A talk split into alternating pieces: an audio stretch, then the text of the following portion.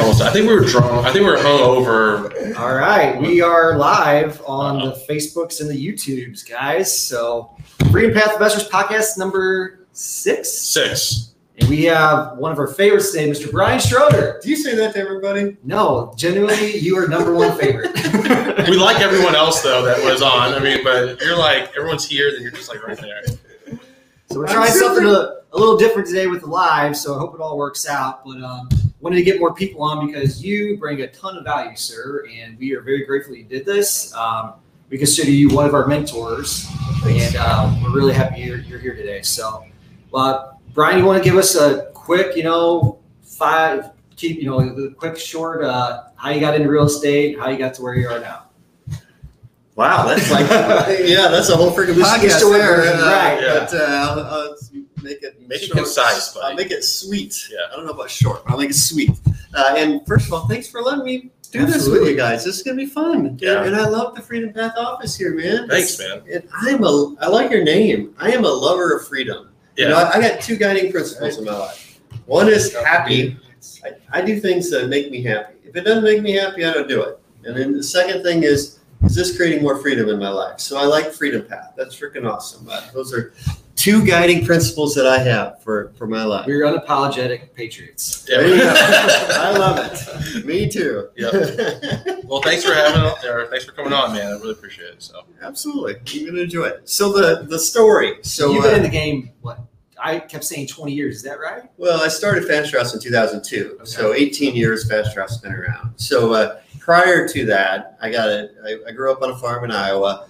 Uh, I went to Iowa State University. When you go to the college, they always ask you, "What do you want to do for your career?" And you got to pick something. So I picked. Uh, and the, my counselor or whatever asked you, "Well, what are you good at?" And I, I always was good at math and science and stuff. So they put me in the engineering curriculum, and so I became an aerospace engineer. Uh, I like engineering, uh, the um, the strategy behind it and stuff, but I hated sitting in a freaking cube. I, that's what brought me to St. Louis. I uh, came down here to work for McDonnell Douglas, Right. And uh, I honestly thought I was going to be in St. Louis for six months or a year. I, well, it didn't wasn't my goal in life to move to St. Louis. what's wrong with St. Louis, man? I've actually fallen in love with St. Louis. Yeah. I love it now. Uh, but when I was uh, Iowa farm boy, uh, I wanted to go to like uh, I don't know Dallas or Houston or Atlanta or something like that. Yeah. I ended up in St. Louis, but uh, I love it in St. Louis. Uh, I am not uh, going to move. This is my home. It's been my home for 30 years now. Uh, but I, I uh, started at McDonnell Douglas.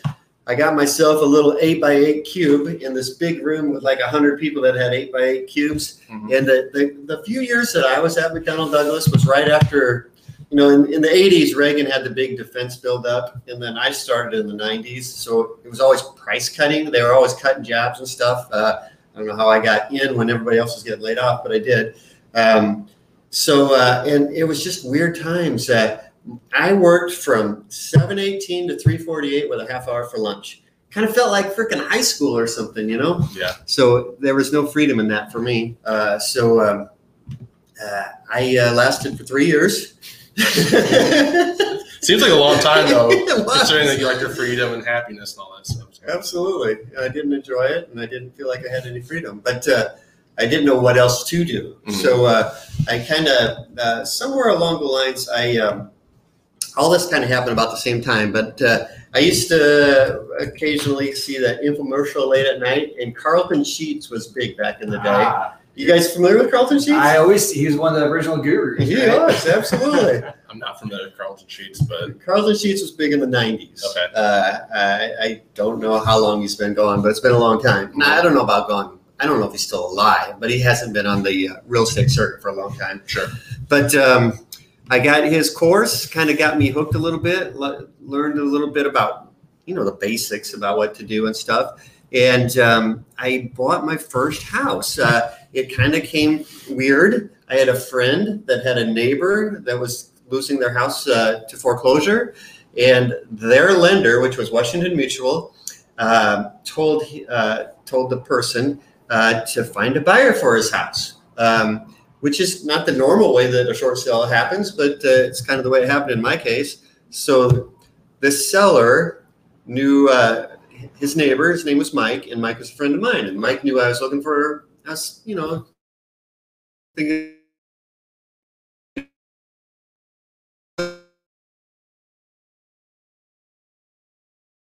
we see houses that are trash that people are living in. Um, uh, walk through it. The guy had like I don't know, like 13 cats or something like that. So it just smelled with cat piss and stuff like that. You know, we know we've been in houses like that. Smells like money. Yeah, exactly. but anyway, uh, um, I uh, I told him, yeah, I'd love to buy the house. Uh, you know, I was looking for a rehab. You know, uh, so uh, we contacted the the, the con- his contact at Washington Mutual. Mhm. And that person kind of walked us through the process, uh, told me to make an offer. So I made an offer. I- And to this day, I remember what I, the offer I made. I made an offer for 54000 Wow. This is 1993. That's a lot of money. Wasn't that much. so uh, I made an offer for fifty-four thousand. Then I don't know if you guys have done short sales, but uh, they sent out a BPO. They Yeah. BPO does this thing. Nothing short about the short sale, right? Yeah, actually, this one, Yeah. this was 1993. It uh, we went through the whole thing in like 30 to 45 days. Oh wow. Okay. Yeah, it, it was really fairly easy. Uh, they sent out a BPO. The the contact at Washington Mutual called called me up that I can't do fifty four thousand, but here I can get. I got to be in this range. You got to be between sixty and sixty eight thousand. So and that's his exact words. I remember that so clearly to this day. So uh, I uh, said just so I want to understand. If I send you an offer today, if I amend our offer to sixty-eight thousand, you'll take it. And he said, absolutely. And I said, if you, if I amend our office, our offer to sixty thousand, you'll take it. He said, absolutely. I'm going with 60, bro. that's, how, that's how easy short sales were back in 1993. It's- Wow. It's, not like that today. But anyway, I bought that house. Uh, I moved into it, lived there for like uh, almost two years. Uh, and I think it was actually just a little over two years because I didn't. I, it was a personal residence. I didn't have to pay taxes on it. So, but anyway, uh, bought it for 60. I think I put like 20 grand into it and I lived in it. Yeah. And then I sold it for 117. And that's what got me hooked. Uh, Call it uh, house hacking these days. I Yeah. believe. Yeah. Yeah. Yeah. House hacking, and uh, you know, I, I made good money on it. Uh, I loved the process. I loved the excitement of it. Mm. So I was still in McDonnell Douglas at the time. So I decided I got to get out. I got to get in the real estate gig. But real estate appraiser, uh, and that I, I did that for actually eight years. I really enjoyed being an appraiser. But uh, my goal with, with that was to become a full time uh, real estate investor. So during that eight years, I flipped some houses on the side, and uh, I actually had a couple rentals and stuff. Uh, but that was it. 2002, I went full time. Awesome. Well, being an appraiser for eight years, that really sets you up for running comps and It knowing values like the back of your hand, I'm sure. It did. Yeah. I love that. Did it ever lend itself any opportunities to find deals through that job? Or You know, I, I, I, I used to get asked that a lot. I haven't been asked that question for a long time, but I don't really think I got any opportunities. Uh, Yeah. you, you would think you, you would get opportunities that way, and I never really did. I'd be giving really low appraisal appraisals so I could the house. If Brian Johnson ever becomes an appraisal, do not turn him away if he shows up to your house. to Uh, so real, real quick, actually, I want to back up to the Carleton Sheets story there All right. because you went from Iowa boy to engineering Yep. and, and all that at McDonnell Douglas. That's a huge tr- switch Yeah. in your career path.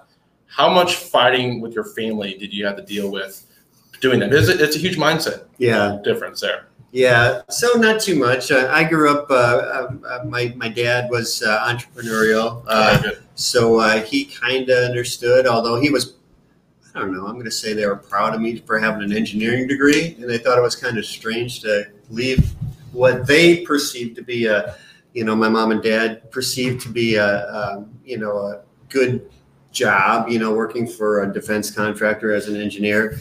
Good Uh, steady paycheck, yeah. good benefits. yes, exactly. Nine to five. exactly. Yeah. And go out and become a real estate appraiser. Who wants to be a real estate appraiser? What's what kind of you know? But uh, yeah, my parents were uh, pretty supportive. Although uh, I didn't really, uh, honestly, uh, you know, I'm a lover of freedom and I'm a lover of happiness. I do whatever I want to do. I, I've never been one of those people that wanted to make other people happy, Mhm. um, especially people that are trying to live their life through my, you know, I'm not saying that very well, but live their, vicariously. yeah, there you go. Yeah. Yeah, yeah. So uh, I do my own thing. I like it. Your lone wolf, Brian Schroeder. I don't know about that. so when you when you got the idea to become an appraiser, were you just looking for a way to get into the real estate game full time, and you thought that would be good? Yeah, that, that's a big part of it. I was, I was, you know, the pain and pleasure thing. I was running away from the pain of sitting in a freaking cubicle. And real estate appraising actually had a lot of freedom. to be somewhere different every day. Yep. Meet different people. Yeah, Absolutely. what I loved about appraising, and it's similar in investing, is I, I, you know, you go out and look at. When I was an appraiser, I tried to do two, look at two houses a day, write up two reports. You know, and we got paid two hundred seventy-five dollars per deal back then, Mhm. and uh, I got like forty percent of it because I was working for another guy. Okay. His name's John LeGrand. Awesome dude. Uh, loved uh, the time I spent with John. But uh, so I don't know what 40% of 275 is, but that's what I made for every appraisal I did. And I did two a day. That was kind of my goal. Not a And, bad gig. You It wasn't. two every day, day every weekend. it's Yeah. pretty good money. and I, my mornings was typically going out, looking at a couple, the two houses. You know, I try to set those up in the morning. Then I go in the office in the afternoon and write up my two reports. Yeah. And that was the way I like to do it. I get two in, get them, get them written up that day, out, and do the next two the next day. Um, and that was a nice lifestyle. But it wasn't the lifestyle you wanted Well, ultimately. true. So you got into your own business, fast house, and all that. So where did where did that kind of come into play? Well, uh, I, I, I think a lot of people, just like you guys, a lot of people start uh, by wanting to have a partner, uh, and I, I, I think it actually took having a partner for me to have the courage to go out on my own. Okay. I don't know if you guys can relate to that at all, but uh, I was, I was a little afraid to do it on my own. But one day, uh, my friend uh, Jim Stigermeyer and I, we went to breakfast at Gingham's, and we he uh, um, had worked for Boeing for uh, McDonnell Douglas for a while, and so had I. Uh, and we had kind of known each other. Uh, we both had a little bit of an interest in real estate investing, Sure. um, and we are both doing it on the side. So we had that as a common interest. Uh, and uh, we would grab breakfast, you know, uh, once every month or once every other month, something like that. Um, and one day we went to breakfast. When I when I was going to breakfast that morning, I had no idea. I didn't have any intentions or anything. And uh, by the time we left uh, Gingham's that day, we had started our business. So it was just that day, you know, it's just one of those. You guys ever had that magical time where you just make a decision and that's, you know, uh, Yeah, kind of when we went out on our own, we are like, all right, yeah, yeah let's do it. Yeah. isn't that funny how life is? Because Yeah. uh, sometimes you just make a kind of a life altering decision just kind of on a whim. Uh, Yeah. And I got to describe that's the way it was for me because I had no intentions that day of starting our business. And just the way the conversation went that day, uh, we both quit cold turkey uh, within a week or two of that day. Wow. And uh, and I actually had five kids. Our youngest was one month old uh, when we did it. Uh, so, um, but it was just just felt like You got a set of brass balls, Brian. I'm not gonna lie. I don't know if that's appropriate to be on Facebook Live, but five kids, jeez. Yeah. So this was 02 when you went out on Yeah. your own, and started Faster House. Um, and early on, we'll talk a little bit about your guys' model right now, which you're focusing on, but you were doing a lot of rehabbing flips back then, right? Yeah, Jim and I had a very simple plan when we when when we both decided to go out on our own, Uh, and I th- I think it's a great plan for a lot of people. What our plan was uh, to buy a house, rehab it, and resell it, and our our goal was to do one or two of those a month, and uh, uh, that's the money that we lived on. Uh, and then we wanted to build up a portfolio of rentals on the side, and that was just for down the road income, you know, and creating wealth type of thing. So it's a very simple plan. Um, it, you know, we started in November 2002. I would say neither one of us were wealthy by any means, uh, but uh, I would say I, I might have had four or five or six months worth of savings. Yeah. That was it. Uh, and uh, I think Jim maybe had a little bit more than that. He was a little older than me, but uh, um, but we just wanted to go out and do it on our own. So uh, um, first house we bought was on Third Street, which probably isn't. Oh, really? It's probably not like Yeah. five blocks from where Short we're sitting right now. yeah. Yeah. That was our first house. So we bought it, uh, bought it off the MLS because I didn't. I was so compared to the knowledge we have today. I didn't know shit. You know, uh, I, our, our first several houses we bought off the MLS because I didn't know any better. Um, I didn't really. I wasn't as edu- near as educated as, as you guys are, or, or obviously we are today. Uh, but uh, bought it off the MLS. Uh, Jim and I spent uh, day and night there, uh, fixed it up, and um, and I think I listed. I can't remember if I listed or Jim listed because we were both uh, had our licenses. Uh, I did because I was a real estate appraiser, and Yep. Jim just kind of did it on the side.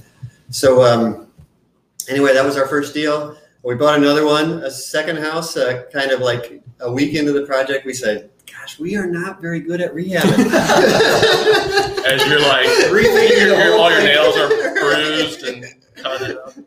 So I called uh, a friend of mine. It's actually Don Meyer, Meyer Real Estate up the up the street here. If you guys know him, uh, he gave me a referral for a, a rehab guy. Uh, his name was John Simcoe, and John uh, was our primary general contractor for like the next six or eight years. Oh, wow. Yeah. So uh, so I, I kind of took over the role of finding the deals. Uh, Jim kind of took over the role of uh, managing the rehab. Uh, and Jim's wife Claire became a real estate agent, and my wife did the bookkeeping. So that was our team for the first couple years. Yeah, Uh, awesome. and it was actually a great team. Uh, worked out really well. Jim and I, um, I used to call it two men in a truck because Jim and I would drive around in his truck. We'd go look at a bunch of houses. I'd go make offers on them, uh, and then once we got something under contract, we liked to do the demo. We did the demo for probably the first five or six years that we were doing this. Really? That long? Yeah, Wow. Yeah. We It's just always fun. Take a hammer and go wreck some stuff. we did. Yeah. We we haul the trash. We go to the dump uh, all the time and stuff. Uh, uh, anyway, it was fun. I enjoyed doing. I was gonna say with- Hang it. out with your buddy. and- With five with five kids at the house, Yeah. screaming and yelling, sometimes breaking things. It's just what the doctor ordered. Absolutely.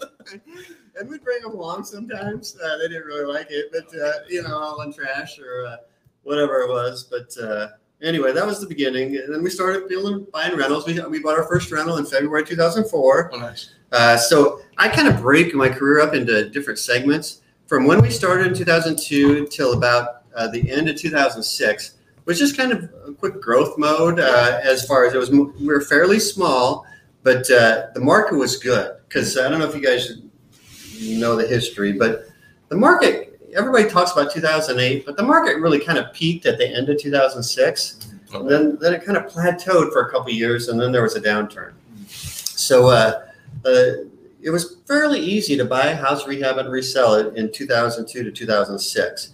But there at 2006, 2007, there was this transition because it's kind of like the market is now. You, if you bought it and you bought it right, you fix it up well, they sold quick in Right, 2002 yeah. to 2006. Hmm. So then there's Did a, the inventory start to tighten up, and you couldn't just pick them off the MLS as easy as you were, or Yeah, uh, well, you know, towards I think I can't remember exactly, but I would say roughly 2004 or five, we started doing the direct to seller marketing. You know, the uh, primarily direct mail at the time, driving for dollars. Uh, I started a website. We, we were actually in the yellow pages. You guys, I guess probably don't remember that today. but- We remember. Anybody use We're that? not that young, Brian. but yeah, we used to have an ad in the yellow page, full full page ad, Faster House, you know, uh, and it worked back in the day. oh yeah, I'm sure it did. if you're the one that got a full page ad in the book when that's how everybody found out information back Yeah. then before the internet. I want to say the only competition you probably had was ugly houses. Yeah, well, there's a big company called Bellington Real Estate. Uh, Okay. I don't know if you guys ever you guys familiar with Bellington. No. Bellington was the big dog on the block. Uh, they uh, they they had a great company. Actually, what we company we currently have at Faster House, I've modeled a lot after what what they were back in the day. Okay. Uh, they actually, um, believe it or not, they uh, went out of business 2008, 9, 10 time frame.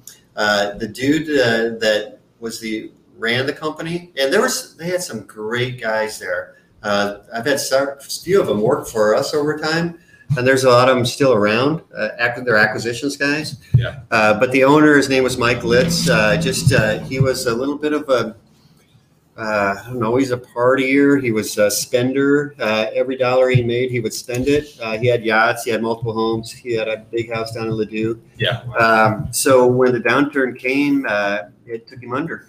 Yeah, it, was, Wow. it was a bummer. I, I saw a lot of people go under in 2008, 9, 10. How did, how did that affect how you structure your daily life and your, your daily expenses and stuff like that? Because you, you don't live flashy whatsoever. Though I think you could probably have a little bit more flash if you You wanted think- to. You could. You probably could. It's my guess. Yeah. I always say you're like the millionaire next door. I mean, kind of unassuming, but you know, you've got this huge real estate business. You know, Yeah. Um, so those guys that were buying the yachts and everything, they went under. Um, Yeah. So Litz, Litz was a spender. He, he was a big big spender. Yeah. But, but yeah, I don't know. Personally, you know, Litz had a big ego, uh, and uh, you know, there was a time that I had an ego too, and I, we all have an ego to a certain extent. Yes. Uh, but uh, we were talking about it a little bit this morning. Uh, I spent a lot of time with a mentor of mine, T. Harbecker. Uh, so uh, he's not around anymore. I, I say he's not around. I, he's still alive. He's just not out Yeah, teaching and coaching and stuff. Um, but I learned a lot from that dude. And one of the things that I learned was to, to be humble because you just never know. You never and you know uh, living through those time that 2008 to 10, 10 time frame. Uh, I saw a lot of people struggle. I saw a lot of people, good people, go bankrupt. I saw good people kill themselves because they were their identity was wrapped up in uh, you know making money and having things and stuff. And when it went away, they couldn't take it. Yeah, they lost their identity. Yeah. They did. Yeah. Yeah. we're getting there to where we're at today. It's kind of seeing some similarities here. Yeah. We'll, we'll get into it a little bit. So we got up to 06, your growth mode. Um, you guys were doing these flips. You got your team all settled in. Yeah. And you started buying. You, bought- so you bought your first rental in 04? Yeah, Okay. yeah. We bought, I don't know, I'm going to guess maybe five or six rentals in 0- 0- 04. We probably bought another 10 or 12 in 05, maybe another 20 in 06. So when when it started, the market started to turn, I think we had about 40 rentals, Oh, wow. uh, give or take. I can't remember exactly. Um, So your original plan was to just keep flipping properties. At what point were you decided the rental game sounded pretty good to you guys? Well, we, we wanted to buy Oh, rentals from the very beginning. Our, our, original game plan was to flip a couple houses uh, a month to live on and build a portfolio of rentals. We kept the flipping business going. As a matter of fact, I don't know, in 2006, we might have done 50 or 60, something like that, flips, give or take. Um, and uh, like I said, I think we had around 40 rentals.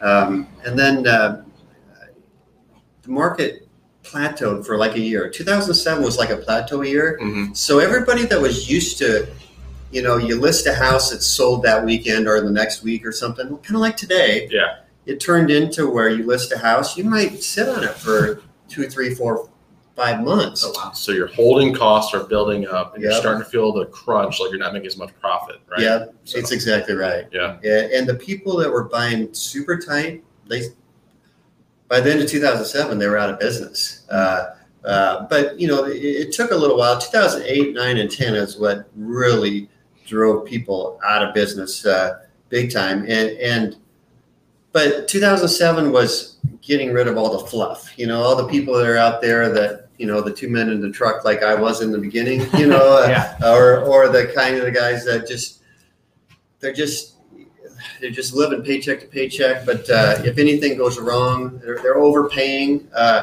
those people went out of got you know they lost a little money in 2007. They're the first ones to go. So First ones to go. That's Yeah. the way to say it. Yeah. So this is a good point to bring it up because there's an inevitable market crash coming. Maybe we already had it earlier in the year, and but I don't think I think that was kind of a bubble burst, and the big one's really coming still.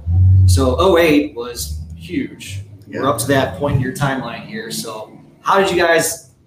What would you say was the factor that made you survive that downturn?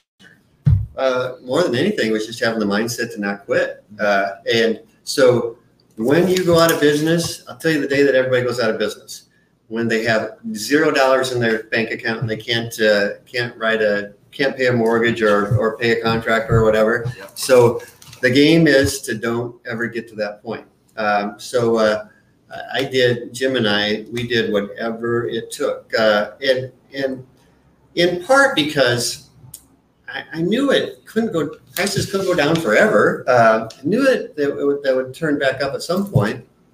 Um, and uh, so I always try to separate our flipping business from our rental business. Our flipping business, we we had a tough period of time there for a little bit until everybody got out of the business, Mhm. and then you could start buying at bigger discounts. Yeah. So uh, you couldn't sell it as easy, but you could buy it at so much cheaper that you could still make money in the flipping business.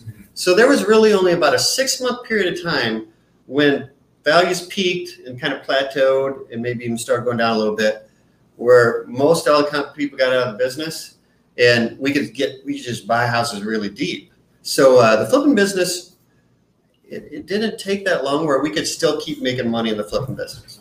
There's some optimism in that story for what's going on in the future here, Yeah, right? Like for those of us who can stay, hopefully those of us who can stay in the business, in the real estate business, we can still make money. yes, It- it- there's always we just sh- shift the margins, Yes. right, and where your offers are. So I remember in 08, like seeing on TV, just they were showing neighborhood yard signs everywhere, Yeah. selling, and Yeah. all these flippers that were overextended and high price ranges, they probably got wiped out because Yeah. either by the time the things settled down, they probably couldn't sell it at what they planned for, taking losses. Are, are those the people you saw get wiped out of the business mostly, or yeah. I mean, the, the people that stayed in the business are the ones. Number one, they didn't give up, and number two, they didn't run out of money. And running out of money means having enough money in your checking account to pay the bills, whether that's what you're living on personally or to pay your contractors, to pay your mortgages, whatever it is.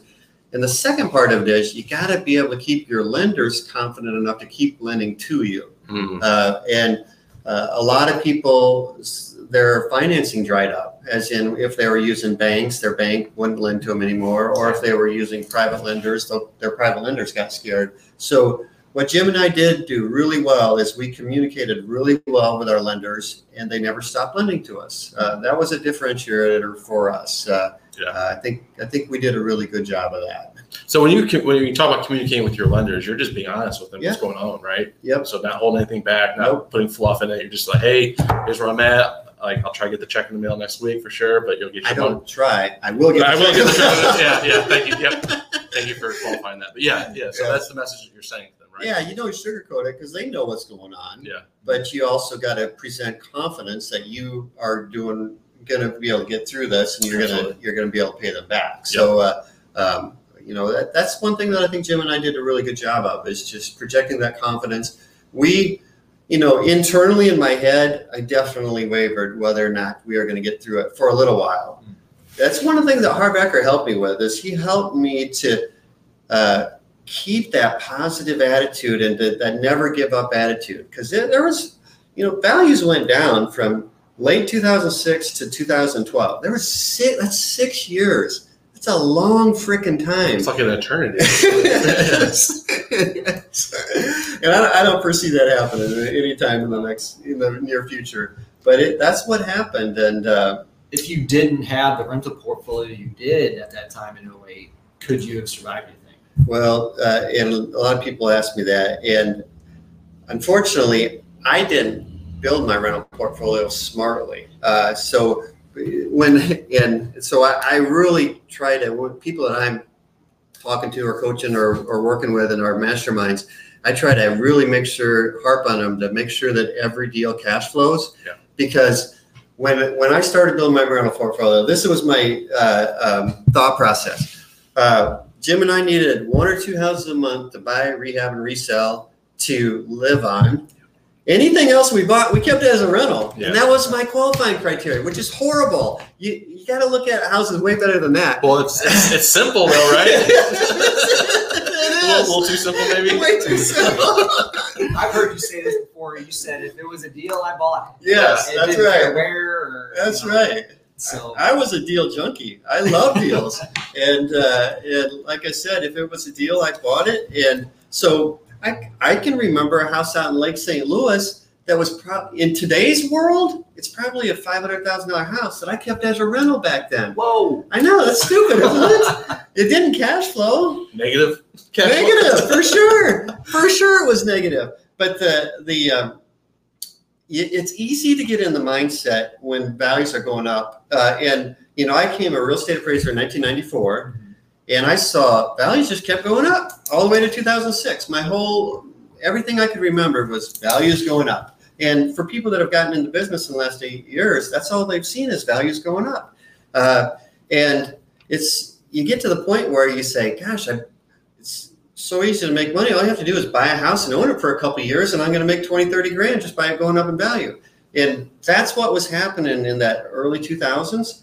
So it kind of, I kind of, I, I clearly remember one day I was looking at my, I'm kind of a little bit of a spreadsheets guy. That's my engineering background. No. I was, I was looking at how much money I made one year from all of our flips, and then I looked at how much money I made just from owning our portfolio rentals and how much it went up. And I made more money on just the appreciation. I thought, holy shit, I just need more houses to appreciate. Hmm. That was my mindset. It's not the right mindset.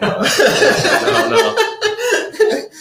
anyway, uh, you guys are doing way, but well, so much better than me. But uh, my rental portfolio was a drag on my business. Mm. Uh, if I didn't have the rental portfolio, because I didn't set it up right. If you set it up right, it can be great. But I didn't. But because we were always good at flipping, we could buy houses at good prices and we could sell them and make money.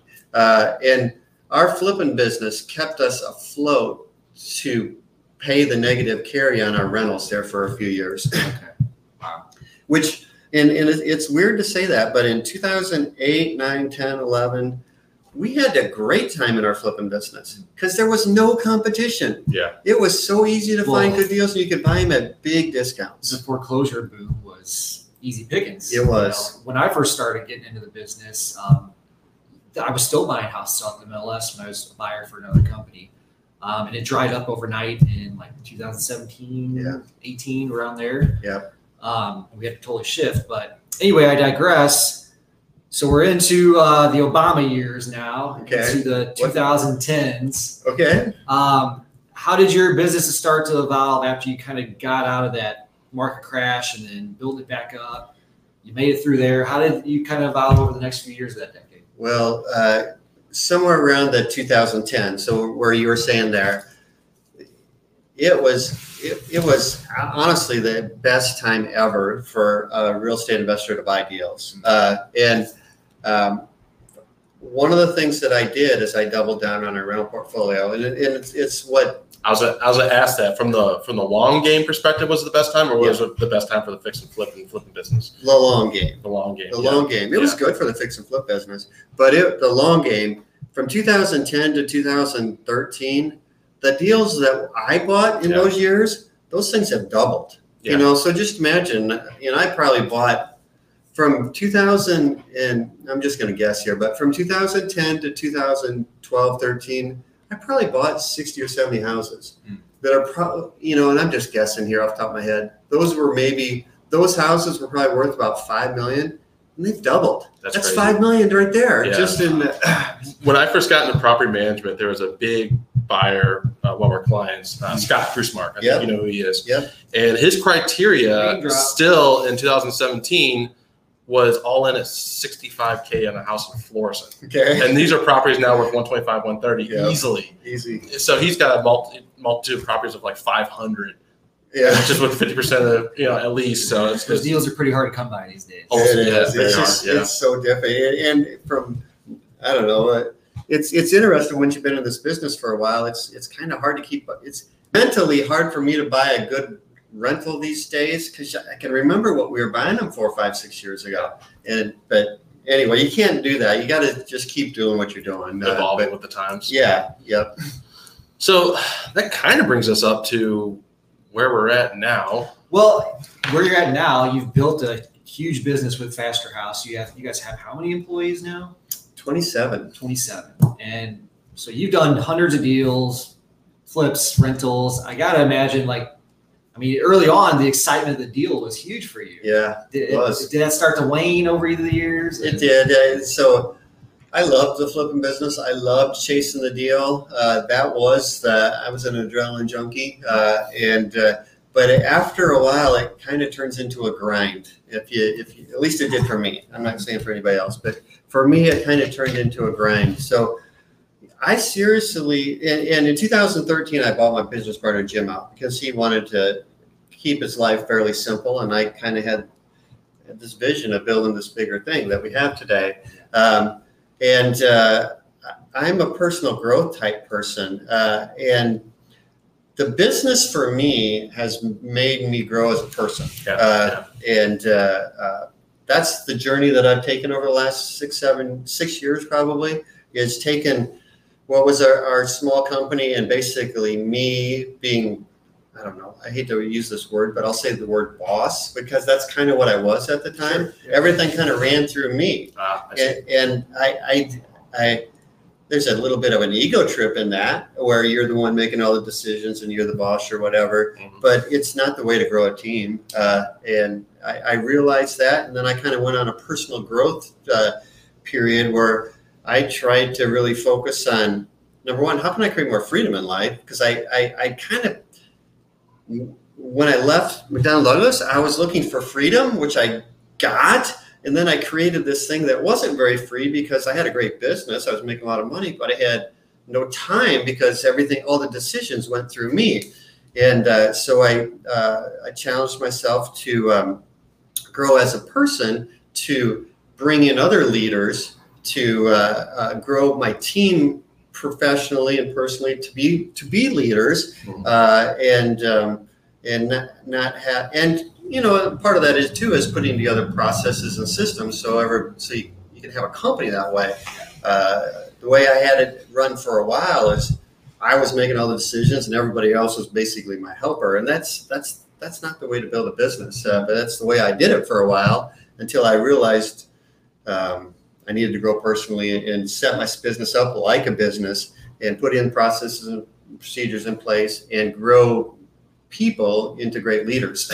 From that's really astounding because what I know about people and personalities and so forth, if you're a hard driver like that, it's really hard to let go of Brian, let's say the vine all the time. It's really hard for those folks to let go. So the fact that you were able to make that mindset switch and say, Hey, I'm gonna develop leaders instead of trying to have my tentacles and everything. Yeah. Like that's that's very powerful that you did that. That's awesome. Thanks, man. And you guys have an amazing culture now. Like you said, all, everybody that works at Faster House has a definite abundance growth mindset. Yeah. Yeah. Um, and to see, you know, you've, you brought in some people that are co-owners now. Yep. And uh, they're kind of they're our age, they're your age when you were starting out. Yep. And to see them grow into leaders, um, you, you're doing something amazing over there. I appreciate it. I'm having a lot of fun, and uh, I got you know they're they're keeping me young, uh, and uh, I enjoy it. I enjoy seeing those guys grow, and I enjoy seeing what all of our team is Yeah. doing. Uh, it's it's a lot of fun, uh, and a lot of people ask me about taking on partners because I've had partners in different because Jim and I partnered in the beginning, and I think I told you guys earlier. Um, I partnered in part because I didn't have the courage to do it on my own. So I needed that guy as a partner. To, I don't know to to lean on to a certain extent Sure. during tough times, but also to have somebody to talk to and have fun with. You know, Right. um, Entrepreneurship can be a lonely business. it can be for sure, So, for sure. I get it. I can relate. But then uh, after a while, I kind of started. We kind of started going in separate ways. And Jim and I are great friends to this day. But there was that period of time where I thought, I don't want a partner anymore. You know, Sure. uh, I want to do it my way, and he doesn't want to do it my way. It worked out for everybody. You guys are still friends. Yeah. He's still in real estate, right? So Yeah, absolutely. Yeah. It, it did work out. We split up in, in a good way, and where, where it was a win-win for everybody. Uh, and then I kind of ran it my own way for a little while. And then I, I got to the point where I, I and all these all the decisions were going through me, and I uh, I kind of lost my freedom. So part of creating partners again in my life was doing it in a way where I was creating more freedom in my life. Uh, it wasn't about uh, you weren't happy anymore either, probably. right. Yeah, that's right. This business running yourself. Yeah, it was a grind. Yeah. I, I used to work say that word a lot, and it's not a grind anymore. I was, I was actually talking to someone on the phone earlier today and about how you can love what you do, and then you get to a point where you can't grind anymore. It's you've you've reached maximum capacity on what you can do in a day, and you stop liking it because it's it's the acceleration of your life has plateaued. It's, Yeah. it's come to a halt. So Well, nobody gets into this business to just have, create another job for themselves. I see a lot of people do that They and do. they get burned Yeah. out. Yep. You know. Yeah. We all did this. Most of us to escape some other career or just to create a better life. well, what resonated with me when you said running away from pain, pain, pleasure, Yeah. right? I was I was running away from pain. You were running away from pain. That's for sure. And so yeah, that really resonated with me when you said that. Yeah. Um, Pain is a motivator. it's it is. Um, I kind of want to. I mean, we're kind of running here on time a little bit. We really want to talk to you about the market today okay. and what people should be doing to prepare for everything going on. Well, that's good. Uh, so uh, yeah, so we've the the economy and real estate is all has cycles that go on. Uh, there, that's, I've lived long enough to see some of those cycles, uh, and uh, but uh, the real estate cycle has been go- pretty much straight up since 2012. So we've had eight really good years. Um, uh, almost nine. I feel like, uh, but uh, somewhere in that range. Uh, and that's you know, we don't know when the real estate cycle is going to end, but we know it's not in the beginning anymore. Uh, you know, using using you know innings of baseball, we know we're not in the first inning. Uh, we know we're not probably not in the third or fourth inning. I don't know if we're in the seventh inning, eighth inning, ninth inning. We're in, the, don't, we're in the extra inning. we might be. It's bonus baseball. we might be. Yeah. Who knows? I don't know. Uh, um, but uh, the, the thing, and another thing that uh, I was just talking to Cam earlier this morning. Uh, um, interest rates are so low right now. People are used to the rates being so low, but they're abnormally low. Right. Uh, What were they when you started in 02? Do you remember? Uh, well, you know, too, I think they're in the the seven percent range. Uh, Wow. When back in '93, uh, I, I, I- you know, I bought my first house in '93, late '90s. You know, it was mostly around eight percent. Prior to that, it was like, I, you know, Jim bought his first house back in the '80s, and I think he paid like 14 or 16 percent. Yeah. You know, crazy numbers. Yeah. I, but historically, I think normal is in that seven to eight percent range.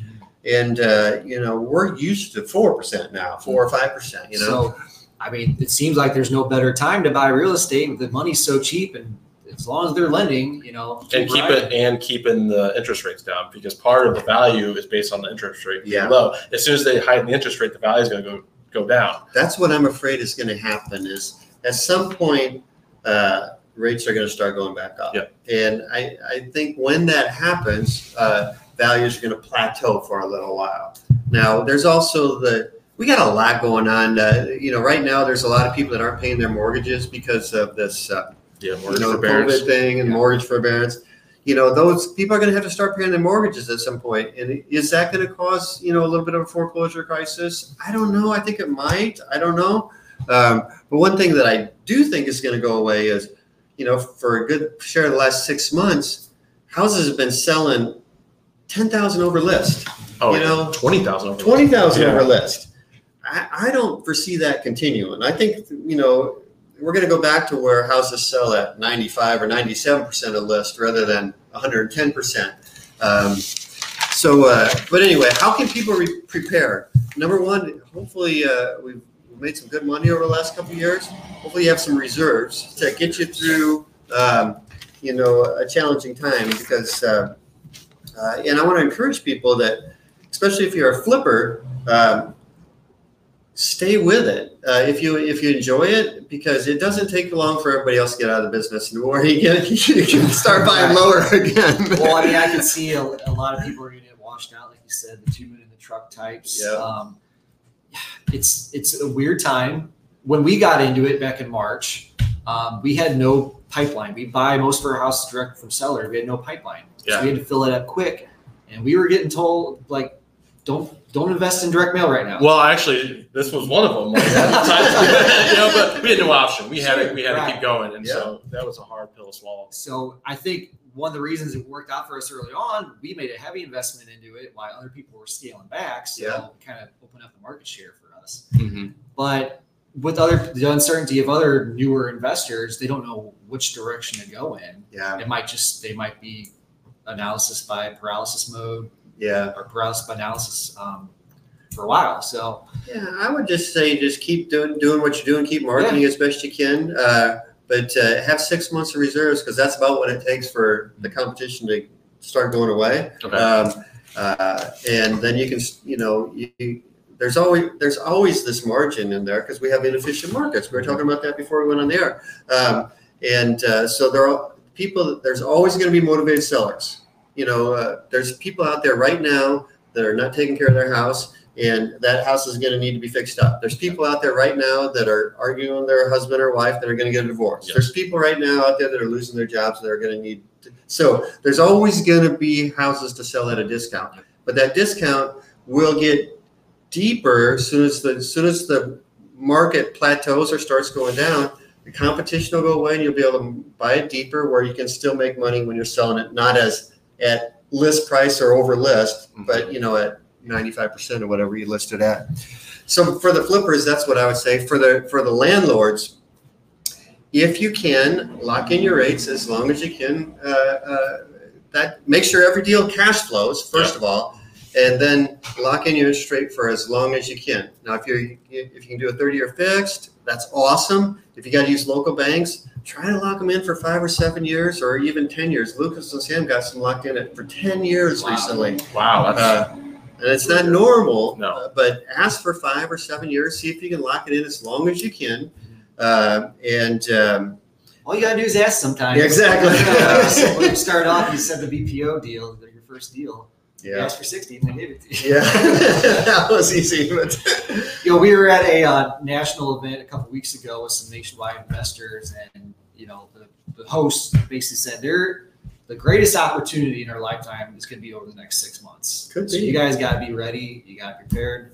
so, are you Everything- saying that from the perspective of you think deals? There's going to be opportunities in the next six There's going to have to be a market correction. There's going to be a wave of these people. They're going to have to do something with their house Yeah. because they lost their job or foreclosures are going to start happening. Yeah. Um, I don't know if it's going to be a huge tsunami wave or there's just going to be more stuff happening. Well, I think there's gonna be a market specific um, events happening. So the coast, higher higher um, home valued areas are probably gonna have more of an impact, and then it'll probably just encroach into the Midwest slowly. I think Yeah. that's kind of the trend, isn't it? Yeah, I think so. And, and we're fortunate to live in St. Louis. I think real.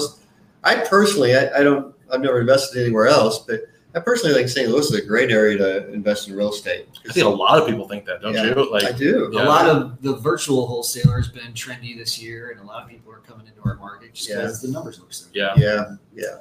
So St. Louis cash flows really well, but a lot of people like to virtually wholesale where where people migrate. So a lot a lot of people are moving to everybody says people are moving to the south or, or red states Yeah. um, right now. So a lot of other people are virtually wholesaling in those places as well. So We'll let them virtually wholesale there. Yeah, actually, yeah, exactly. Stay out of our market. Exactly. But as far as the six month opportunity, I think everything we're talking about here, I mean, the interest rates are still so low, the money's so cheap. Yeah. If you know how to buy a deal at a discount, there's Yeah. going to be more of those opportunities coming up here, it seems Yeah. like. So, I think so. So yeah, let's keep buying. keep buying. Just make sure you buy them smart. If you're going to keep it as a rental, make sure it cash flows. yeah, Uh, e- even you know, not only at today's rates, maybe even check it. What if rates went up to six percent? Does it still cash flow? Right. Hopefully, rents will go up between now and then, so you got some extra there too. But uh, it's just as a, a safety, maybe just check what would it what what would it what would my cash flow be if they were at six percent rather Yeah. than four or this, five? this might be a novice question, but like over your time period, if you saw the market values dip, did you still see the rent demand keep up and rents still stay steady rising, or did they kind of fluctuate with the values? No, uh, rents, um, for the most part, have followed values. Now, the, the exception to that, and we're not going to run into that situation anytime soon, uh, but in 2005 and six, we couldn't find renters for any. They were renters were horrible, and it's because everybody that could fog a mirror could buy a house, so Yeah. there was nobody renting. Paul here. I love it. Basically, if they had a pulse, they could buy a house. yes. Uh, so uh, uh, right now, I, I feel like uh, it's it's easy to find good renters, uh, and I don't see that changing. Uh, well, what was one of the blessings of the downturn was there were all those people that were were homeowners that probably shouldn't have been homeowners became renters again, and uh, it, so we had more tenants, and that pushed up uh, rents, it made it easier to find better renters, and um, so I, I, I just see that continuing. Well, I think that's going to continue too, because I mean, another thing we learned at that event, somebody just mentioned, like, think about the first time home buyer that was like right there, ready to make their first purchase, and Yeah. this COVID happened, Yeah. or and then they lost their job, or they had to take a pay cut, or got furloughed. They just got set back years. They did. Yeah. so they're Yeah. going to have to continue to keep renting. Yep. Yeah. Uh, I, I 100% agree with that. I think the underlying message here is don't live paycheck to paycheck. Right. Avoid doing that. Got to have those reserves. Yeah. or, or house to house even. I mean, so early on in your career, you guys were like doing a deal a month. Yeah. It probably took a while to get that ball rolling because it takes several months to the process of buying and rehabbing and selling a house, right? Yeah. So, Absolutely. so how many how many did rehabs did you guys have going at a single time? What was the peak you think?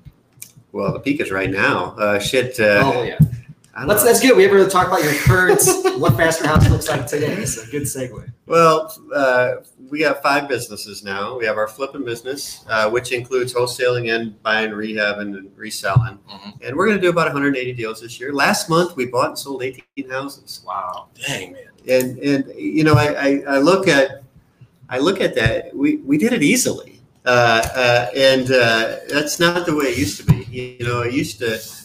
You know, I don't know. That'd be a grind. Yeah, for sure. It would be a grind. But yeah, I mean, uh, I say we did it easily because it seemed to me that it was fairly easy, and and all of our acquisitions guys were doing well. Uh, Lori does contract for close. I know she was busy, but uh, um, she just kept up with it. So uh, we got our systems in place, so it's fairly easy right now. I think we're rehabbing about four houses a month right now, Okay. something like that. Um, That's like where that's a little bit more than what you like to do, or yeah, probably a little bit more than I prefer to do, but we're we've been cherry picking our, our rehabs. You know, when you got that many deals coming and going, you can cherry pick the rehabs, and we've been rehabbing houses that are like twenty thousand dollar rehabs in St. Peter's. That's pretty damn easy compared to like a fifty thousand dollar rehab in Overland or something like that. You Yeah. know, so uh, it's it's not too difficult to do four four a month when they're that kind of rehab. Sure. Um, So touch on that for a minute, because you guys are very much, you have your buy box. Yeah. Very much the medium price range. Don't get into big, huge rehab projects in the city that take a Yeah. hundred grand. Yeah. Um, but you're still doing 18 deals last month. yes. So to me, like you're in a good niche, but I, if I was just novice and I didn't understand the market, I would think, well, aren't there meteor deals out there if you could get a higher price range and put more into it and have a higher profit, you know? Yeah, no, that's. I'm glad you brought that up. I, I feel like it's important for everybody to have uh, a core focus, uh, and we, uh, our core focus for us for our rehabs is, you know, the thirty thousand dollar and under rehab of a house that was built after 1960. So newer mo- construction, you know, no knob and tube wiring or plaster walls, you know, those type of things. Um, but if if it's not that, um, and we and we try to do uh, pretty much all of our rehabs are gonna we're gonna our list price is gonna be three hundred thousand or below. For the most part, between like one hundred twenty-five and three hundred thousand. That's our sweet spot. Sure. Now, there's some people in town, you know, like uh, Rob over at Core or or Ryan down at Three Doors. Yeah. They they have a different model that works for them. Uh, uh, like Rob, I know he does a lot of those six, seven, eight hundred thousand dollar houses, or or Jan Duke, she does a lot of those six, seven, eight hundred thousand dollar houses, and they do great with it. Yeah. But for whatever reason, it just has never fit our style. I, I don't know why. We're just not good at it. It's it. because you're faster. Right. Look Yeah. this turn and burn deal. You're probably right about that. And we have a Pretty in our office we have a culture of landlords. We we talk about that a lot. So uh, we just uh, we like to market toward to uh, houses that could potentially be a rental because our first what we our first for our flipping business our first exit strategy is always is there anybody on our team that wants us as a rental because that's part of our culture we just want to help everybody on our team get more rental houses because that's what we love to do That's awesome. uh, so that kind of keeps us in that. That's kind of our niche too. as those, you know, I'm going to say, hundred thousand to two hundred thousand dollar Yeah. properties. You know, so by marketing for that, you're going to find those two hundred fifty or three hundred thousand dollar houses and stuff. Yeah. And we occasionally buy a house down the city that's a hundred, you know, a, a hundred thousand dollar rehab that's a four hundred thousand dollar ARV. We're never going to rehab it ourselves, but that doesn't mean we won't buy it, wholesale it to somebody else. Yeah, absolutely. So I don't think we touched on all five of your business. You got the flipping and whole, the flipping business, the rental business, uh, the coaching business, One of my Yeah, favorites. education. One of my favorites. education Yeah. business. Yeah, we, I'm having a lot of fun with the education business. And Sam is a freaking TikTok TikTok rock star, isn't he? Sam. I'm not even on TikTok. Maybe we need to get this uh, video on there. I have never been on TikTok either, but Sam comes into the office and he'll tell me we had 1.6 million people watch that video last week. I, I, cry, I just can't understand those numbers. I don't either. It's like Sam, what do you even do for a living? How do you just play around on social media all day? but uh, I, I've been taking some of the sales calls just for fun, and Yeah. and uh, the people that are on those, you know, and we're selling into a what we call our live rental academy. We teach other people how to build a portfolio of rentals, and he's got TikTok videos out there on that. Uh, so people come into through TikTok. They come Oh, into the they want to talk funnel. Sam. Yeah, they do want to talk to Sam. Like, who's this Brian guy? Yeah, exactly. That's. But it cracks me up how many people, you know, like just yesterday, I was talking to a police officer out in uh, uh, Pennsylvania. I think it was Philadelphia. And he was watching Sam's TikTok videos. That just is amazing to me. Uh, Well, I might one of my best friends who's a cop. I know he's on his phone on the side of the road most of the time. So you're bored looking for stuff online. That's funny. Um, so, well, we're big fans of, of the uh, education program. Obviously, it's accounted for half of our business since we've been on our own. So, awesome. Yeah, man. I'm so happy to hear that. yes. Um, so, education. What's the other two arms I'm missing? Uh, Hard Money Lending. Yes. Uh, so we lend money to other rehabbers and landlords here in the St. Louis area. Uh, we enjoy doing that. Uh, it's it's a it's a good profitable business, uh, but it's also a, a great business where we feel like we're giving back to the community uh, of, of what we are, rehabbers and landlords. We know that business well, so it's easy to to be on the other side of it as Sure. a lender. Yeah. And then uh, our traditional brokerage, Magnolia Real Estate. So, uh, uh, and I should say, Suzanne runs our lending business. She's freaking awesome. Sam runs our, our education business, the, doing the TikTok videos. Lucas is an awesome rock star at running our flipping business. He's a he's he's a stud. And then Matt Becker runs our uh, um, uh, brokerage, Broker- Magnolia, yeah. Magnolia Real Estate. And uh, shout out to Shelly, not for Rookie of the year. Yeah, it's really oh, awesome. did she get it? yeah, she, She got did? it. Oh, yeah. awesome, man. She she's a star. She's awesome. I love Shelly. Yeah. Uh, I forget. I think she did. She, did I see that she sold eight million dollars in Yes. her first year? Yeah, That's that's crazy, that's isn't insane. it? She she wrote on her little Facebook post there like, I thought that's just what everyone did. Yeah, I saw that too. Is that a joke or? Everybody doesn't do that No, in first year. Holy smokes! It's awesome stuff, Brian. I mean, did you ever think when you're riding the truck, two minute truck back in the day, that it would evolve into something like this, or you just always had that vision? Well, so we Jim and I started this in 2002, and when Jim and I were riding around the truck, I did not have that vision, but. Somewhere along the line, when I was working with Harv Eker and, and some other coaching and personal development stuff, I did develop this vision, and it was somewhere. I'm going to say somewhere in the eight 2008 ish timeframe. Uh, so it's it's taken a while to come to full fruition. Um, uh, and when I originally had the vision, I had the vision of the five different companies, but I didn't have the vision of creating partnerships with other great leaders uh, and letting them run it. And then I just work on strategy and culture and and and helping grow them as leaders. Um, that division came later, but the five different companies was back in about 2008. Because uh, um, I, if if you become, you know, um, you guys ever re- read the book uh, Outliers by Malcolm, Malcolm Glad- Gladwell? no, me too. Uh, no. like- So, so what he talks about, and this is a simple little strategy, but he says if you do anything for 10,000 hours, you're going to get become an expert at it. Mm. Yeah. And once you become an expert at something, there one thing that you can do very easily is teach other people how to do that. And that's what our education business is all about. We became experts at flipping houses and being landlords. Yeah. So it- it's really easy to create an education business on that because you're an expert in it.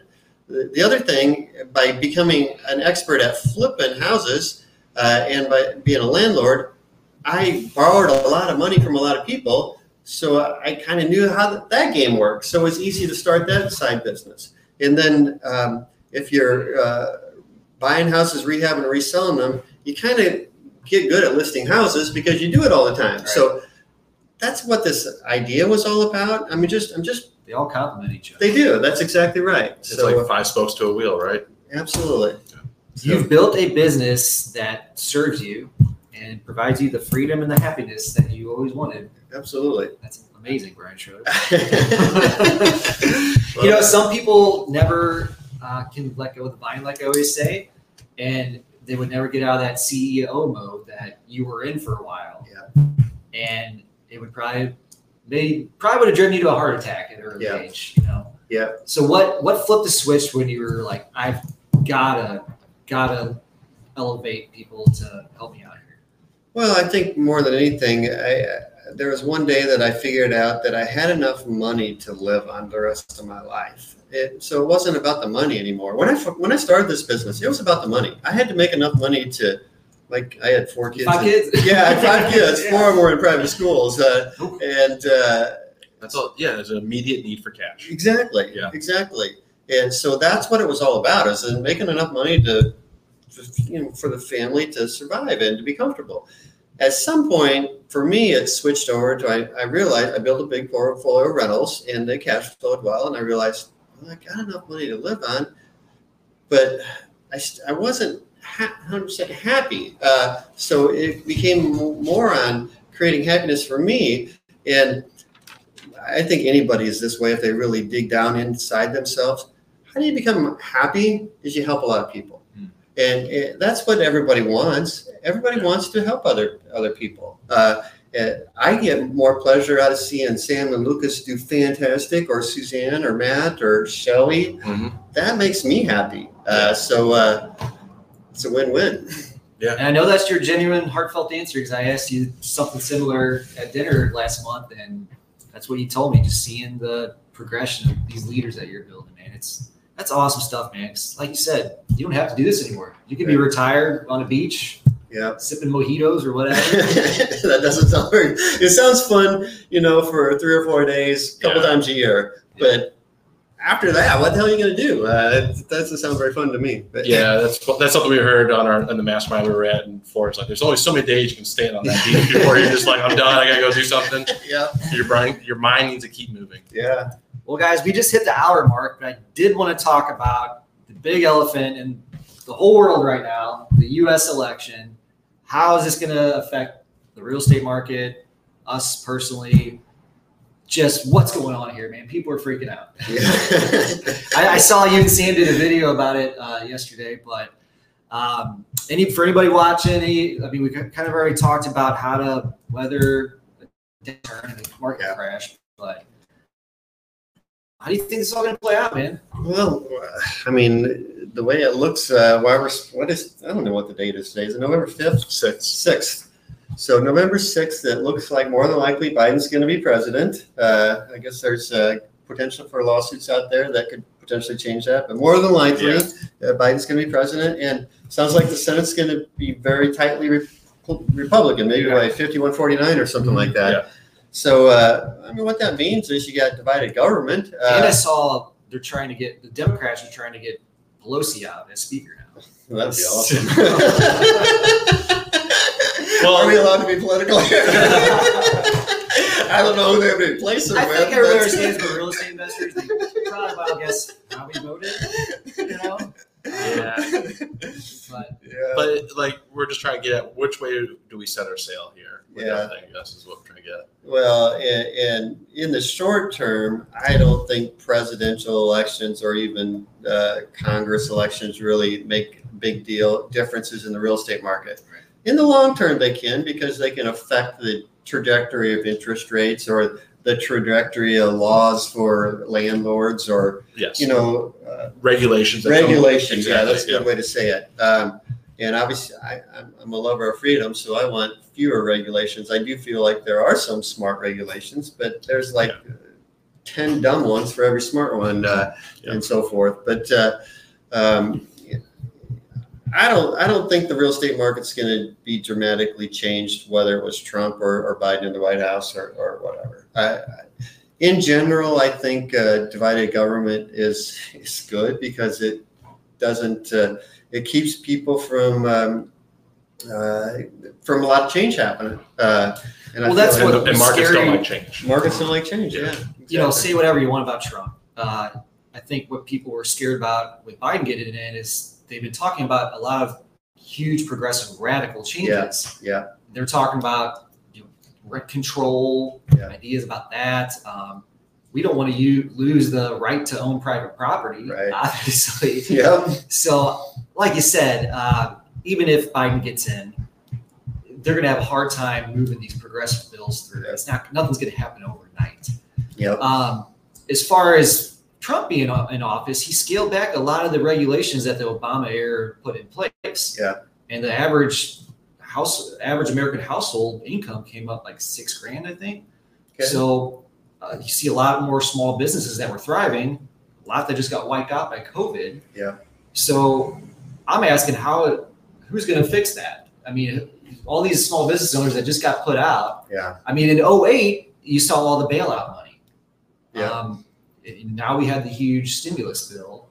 Is there going to be another something like that to get Americans thriving again? You know, Um, Well, my prediction with uh, with Biden in uh, and Republicans have just a slight majority in the Senate, there's going to be a lot more stimulus coming, Yeah. and uh, I would not be surprised at all within the next year or two if uh, there isn't some kind of universal basic income where they're writing checks to everybody in the country once a month or something. Uh, and well, I mean, what that means is, uh, I, I don't, my, I'll, I'll say it this way.